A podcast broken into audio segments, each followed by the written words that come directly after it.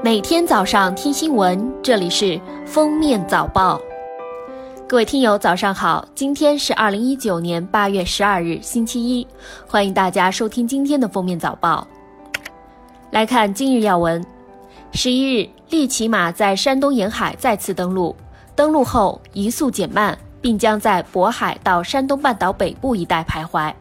未来三天，黄淮中东部。华北东部、东北地区大部等地有大到暴雨，部分地区大暴雨，局地特大暴雨。山东省全力应对台风利奇马，气象台全面升级红色预警，各地转移七万余人。八月十一日，封面新闻记者从应急管理部获悉，截至当日十七时，台风利奇马造成浙江、上海、江苏、安徽、山东、福建等六省市六百五十一万人受灾，一百四十五点六万人紧急转移安置，近三千五百间房屋倒塌，三点五万间不同程度损坏，农作物受灾面积二百六十五点五千公顷。浙江、上海、江苏等地三万多消防指战员共同参加抢险救援五千八百九十起，营救遇险和疏散转移被困群众六千二百五十七人。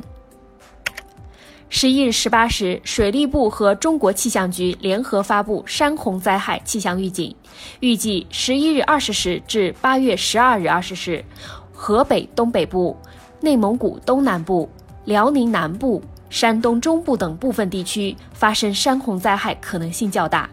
其中辽宁西南部局地发生山洪灾害可能性大。下面是热点事件：十一日中午，电影《哪吒之魔童降世》票房破三十四亿，位列中国影史电影票房总榜第五。目前票房成绩排在《哪吒之魔童降世》之前的电影有：一《战狼二》。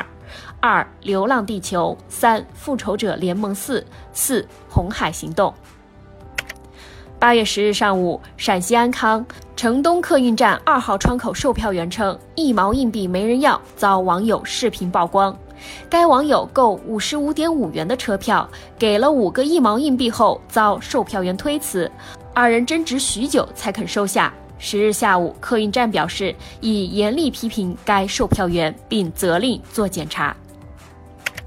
六月十三日，深圳一小区二十楼玻璃窗坠落，男童被砸伤后去世。八月十日，一个高空坠物警示展在深圳开幕，展出十二件案发现场实物。深圳住建部物管处处长张燕介绍，六月十三日，南头被坠窗砸中事件，业主、租户共赔偿几百万。据媒体报道，业主和租户共赔偿两百万，其中业主赔一百八十万，租户赔二十万。近日，河南驻马店一高考生理科五百三十八分，超一本线三十六分，在国家专项计划中被北京大学提档，又被三次退档，理由是成绩过低，入校后极有可能因完不成学业被退学。八月十日，正在复读的该男生表示，担心好多人会受到伤害，自己愿意放弃。连日来，河南籍考生报考北大国家专项计划招生被退档事件受到舆论关注。十一日，北大通过网络平台发声，已退档的两位考生达到了同批录取控制分数线，且符合录取条件，应予录取。退档处理过程存在不合规之处，招生办公室的退档理由不成立。招生委员会决定按程序申请补录已退档的两位考生。下面来听国际新闻。日前，韩国文体部确认韩国将参加2020年东京奥运会，但表示对福岛食品安全极不放心。韩国代表团在奥运会期间将仅食用由本国入境食材制作的食物。韩国文体部预计将在本月二十日举行的东京奥运会代表团团长会议上向东京奥委会提出申请，并要求日方简化检疫措施。日本防卫省消息人士表示，在2019年版防卫白皮书中，日本计划将韩国作为国防盟友的排名由第二位下降至第四位。分析称，近期以来，日韩双方在多领域局域不断，双边关系持续恶化，已经降至半个多世纪以来的最低点。韩国总统文在寅与日本首相安倍晋三互相批评，而美国总统特朗普则称日韩关系紧张将置美国于不利境地。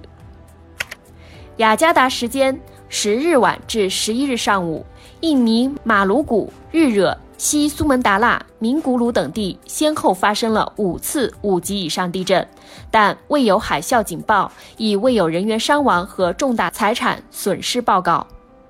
感谢收听今天的封面早报，我们明天再见。本节目由喜马拉雅和封面新闻联合播出。